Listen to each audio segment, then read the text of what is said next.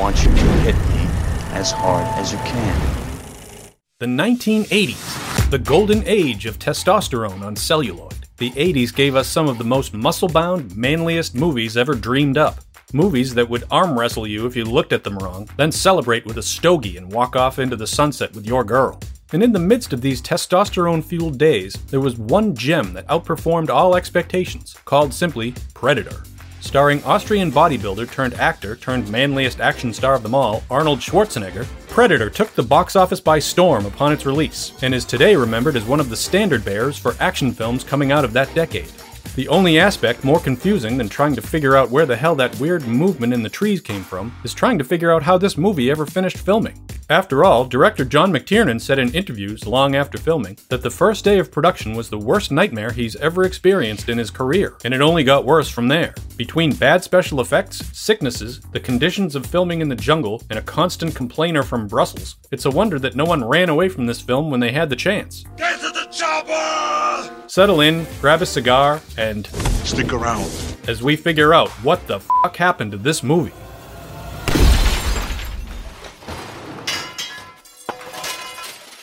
The story of how Predator came to be starts off with arguably the biggest action star of the 80s, maybe the biggest action star of all time. You guessed it, Sylvester Stallone. Stallone was mostly known at the time for the Rambo and Rocky franchises, and the latter was just about out of ideas. Well, at that time at least. By 1985, Rocky had beaten all the top opponents put in front of it, ending with the seemingly unbeatable Russian Ivan Drago. The film stacked the deck firmly against everyone's fighter, and he still came out on top by the end. There was a joke that started making its way around Tinseltown that if there was ever a fifth Rocky film, the opponent would have to come from outer space, since Rocky had soundly defeated all the best human opponents. First time screenwriters Jim and John Thomas thought it was better than a joke and decided to build off that premise.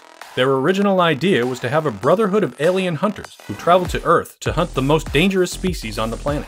That idea eventually evolved into what audiences ended up seeing Earth's most dangerous combat soldiers becoming prey and being hunted by the universe's deadliest predator.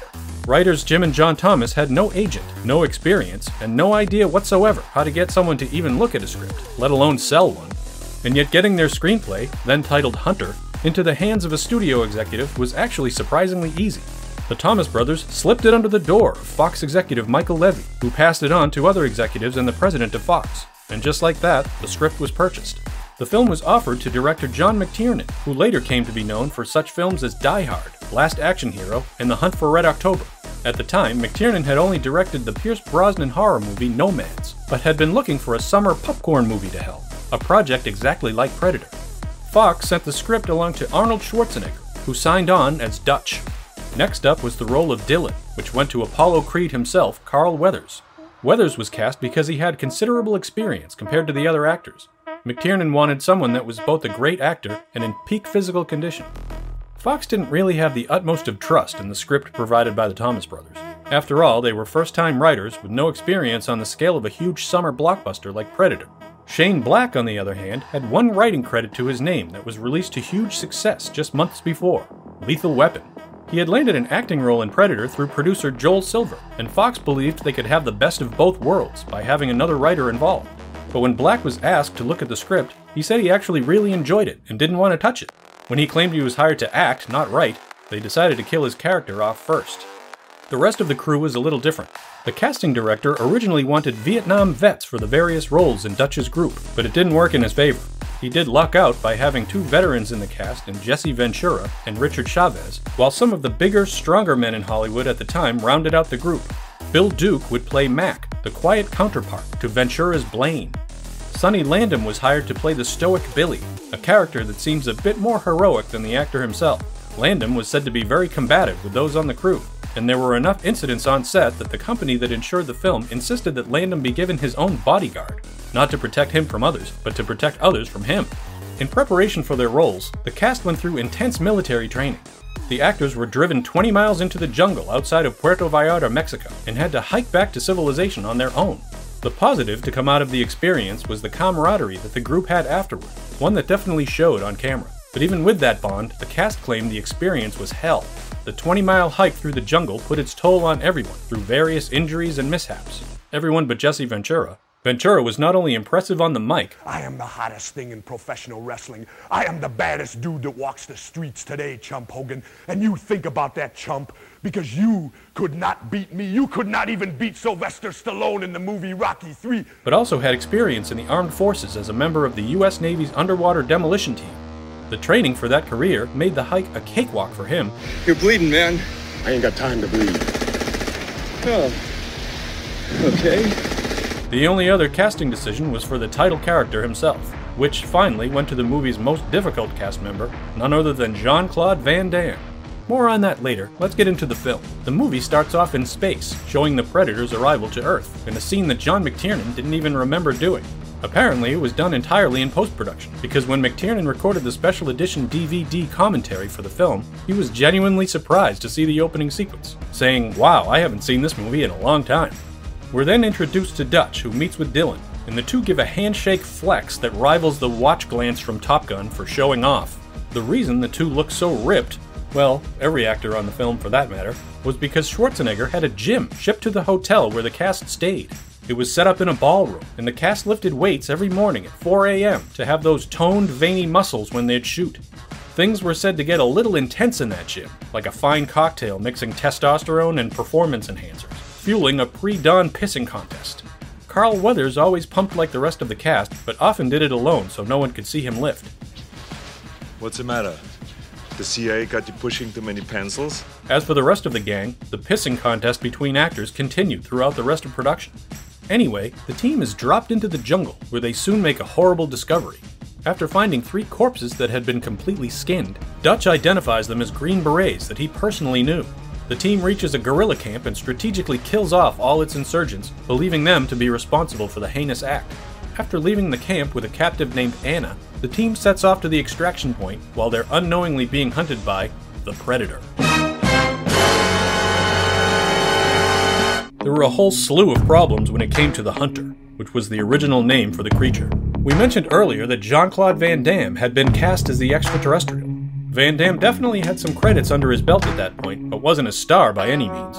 It wouldn't be until a year after Predator that he'd become a household name with Bloodsport, unless you count this moment from 1984. He was hired because the alien hunting Dutch's crew was originally described in the script as a ninja like creature. It was clear during the test footage, however, that both Van Damme and the Predator would be difficult to work with. The production wanted to take a page from Jaws, with a less is more sort of approach to the suit. They'd show it, but as little as possible. Part of this was the suspense, but it was mostly because of the budget. They couldn't afford something too fantastic.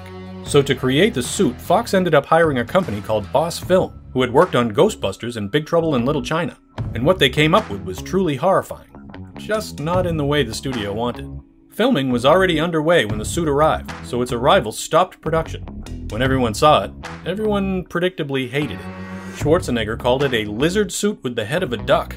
It was reported to have weighed around 200 pounds, which was too restrictive for Van Damme. He was planning to show off his agility and his kickboxing skills.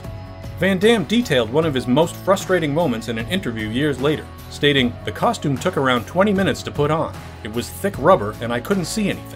There was just a small piece to breathe through. I needed cables to move my jaw and head, and it was hard to keep my balance. They wanted me to make a big jump, and I told them, It's impossible from that height. I know my limitations and I'll break my legs. As it turned out, he was right. A stuntman was brought in to make the jump that Van Damme refused to do, and the stuntman broke his leg, both from the height of the jump and the weight of the suit. To capture those moments when the predator moved swiftly through the trees, McTiernan wanted to see movements that were specifically unhuman. The plan at the time rested on the shoulders of a monkey. Yes, there was a monkey that was supposed to be the invisible predator.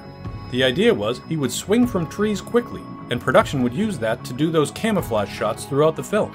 But when the red suit was brought out and placed on the monkey, he was apparently embarrassed by what he was wearing and he ended up hiding instead of swinging. They needed another tactic. As it turned out, this would be another job Van Damme would have to take on.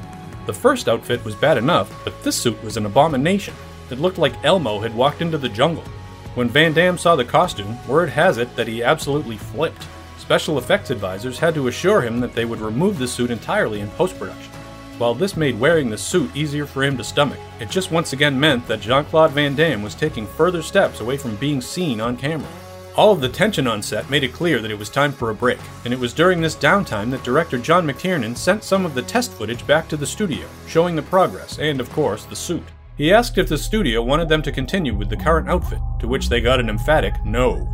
Along with the suit being tossed, production also lost Jean Claude Van Damme. It's right around here that reports get mixed up. What we know for sure is that Van Damme was fired. He didn't quit or leave in a mutual agreement, he got the axe.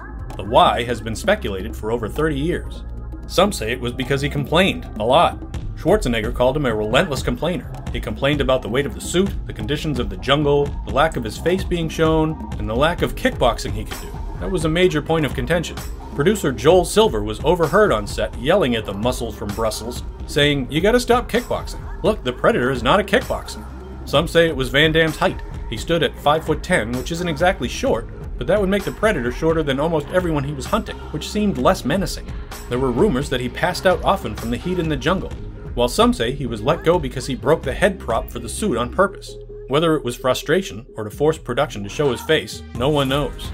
It could have been any or all of those reasons. What mattered in the end was Van Damme was let go and was replaced by this guy. Kevin Peter Hall, who was over a foot taller than Van Damme, came in to play the Predator during the break from shooting. Hall physically towered over the cast and was a great actor to boot. Now all they needed to patch up this nightmare was a new suit for the monster. Stan Winston was hired to figure out a design. Schwarzenegger recommended him after his work on James Cameron's Terminator. The story goes that Winston was sketching out his ideas while on a flight with, you guessed it, James Cameron. He showed some of his sketches to Cameron, who mentioned that he had always wanted to see a monster with mandibles. Winston liked the idea and ended up adding that detail to his designs, and ta da! Everyone knew they had something special on their hands. This was no longer a hunter like the old weird pink duck suit. This was something much more dangerous. The name of the film was officially changed to Predator. The Predator is one of the most menacing looking creatures ever put to film. It has an over 7 foot frame, slimy reptilian looking skin, and alien dreadlocks.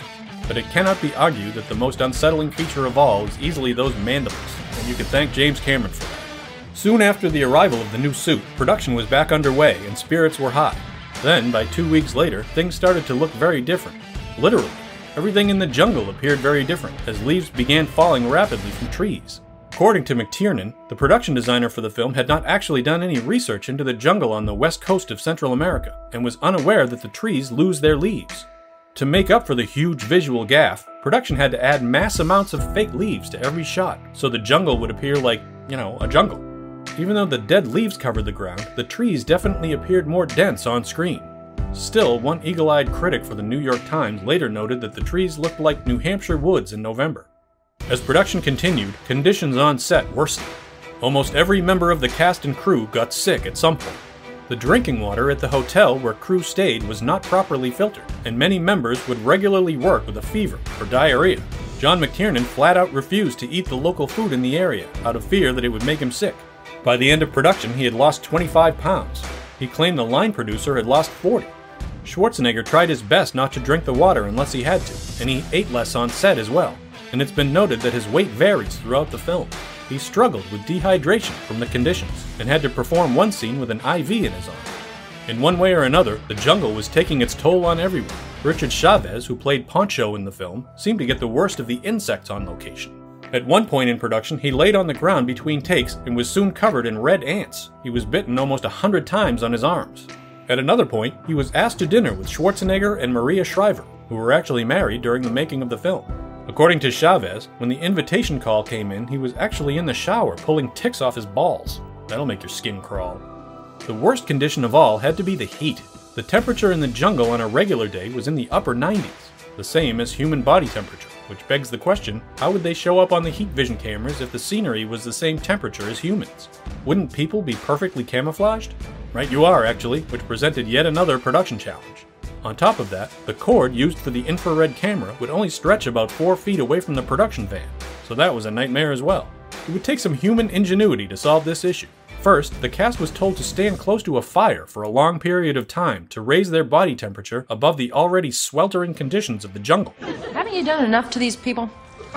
Not only did the cast absolutely hate that idea, it didn't actually work. On to plan two. The crew would try to cool the scenery by spraying it down with ice water. while the overheated actors looked on. That idea didn't work either. Just like the suit, McTiernan would have to go to Fox to beg for more money so the process could be changed. Rather than filmed with infrared cameras, those effects were ultimately all done in post production. In the end, despite the hundreds of hiccups, Predator pulls off something fantastic. Blatantly borrowing from two popular franchises at the time, Alien and Rambo, Predator manages to create something completely unique, and consequently created a franchise of its own. Predator opened on June 12, 1987, and grossed $12 million on its opening weekend, a huge box office haul for the 1980s. It was the second highest weekend opening that year, only losing out to Beverly Hills Cop 2. The movie went on to gross just over $98 million at the worldwide box office, on a budget around 18 million. While audiences were coming out in droves to express their excitement for the film, critics didn't exactly feel the same way. The New York Times described the film as grisly and dull with few surprises, while the Los Angeles Times took it a step further, calling it arguably one of the emptiest, feeblest, most derivative scripts ever made as a major studio movie. Pretty harsh. However, retrospective reviews have been kinder to the film. Film 4 called it a fast paced, high testosterone, edge of the seat experience, while a review from Empire in 2000 proclaimed that Predator has gradually become a sci fi and action classic. John McTiernan's direction is claustrophobic, fluid, and assured, staging the action with aplomb, but concentrating just as much on tension and atmosphere. A thumping piece of powerhouse cinema. The legacy of Predator was solidified over time, as Predator 2 was made just three years later, and to make things a little easier on the cast this time around, the jungle the Predator would land in was a concrete one in downtown Los Angeles. After countless comic books, video game appearances, action figures, and novels, the tease at the end of Predator 2 came to life in a pair of less than stellar Alien vs. Predator films, one of which had a human and a predator becoming an unlikely duo. It's a bomb. The film also spawned a loose reboot in 2010's Predators, produced by Robert Rodriguez. Shane Black returned to the franchise to helm 2018's The Predator, which, to be honest, kind of deserves its own what the fuck happened. Schwarzenegger was contacted for many of the other Predator films in the hopes that he'd do a cameo or come back in a starring role. Aside from lending his voice and likeness to the video game Predator Hunting Grounds, he has turned down every single chance to return to the franchise. After the agonizing experience of making the first movie, you would think you'd know why, but in fact, every time he received an offer, he simply didn't like one of two things the script or the money. The script is easy to understand. No story ever matched the testosterone fueled badass original. But the money? We know the winner of that pissing contest.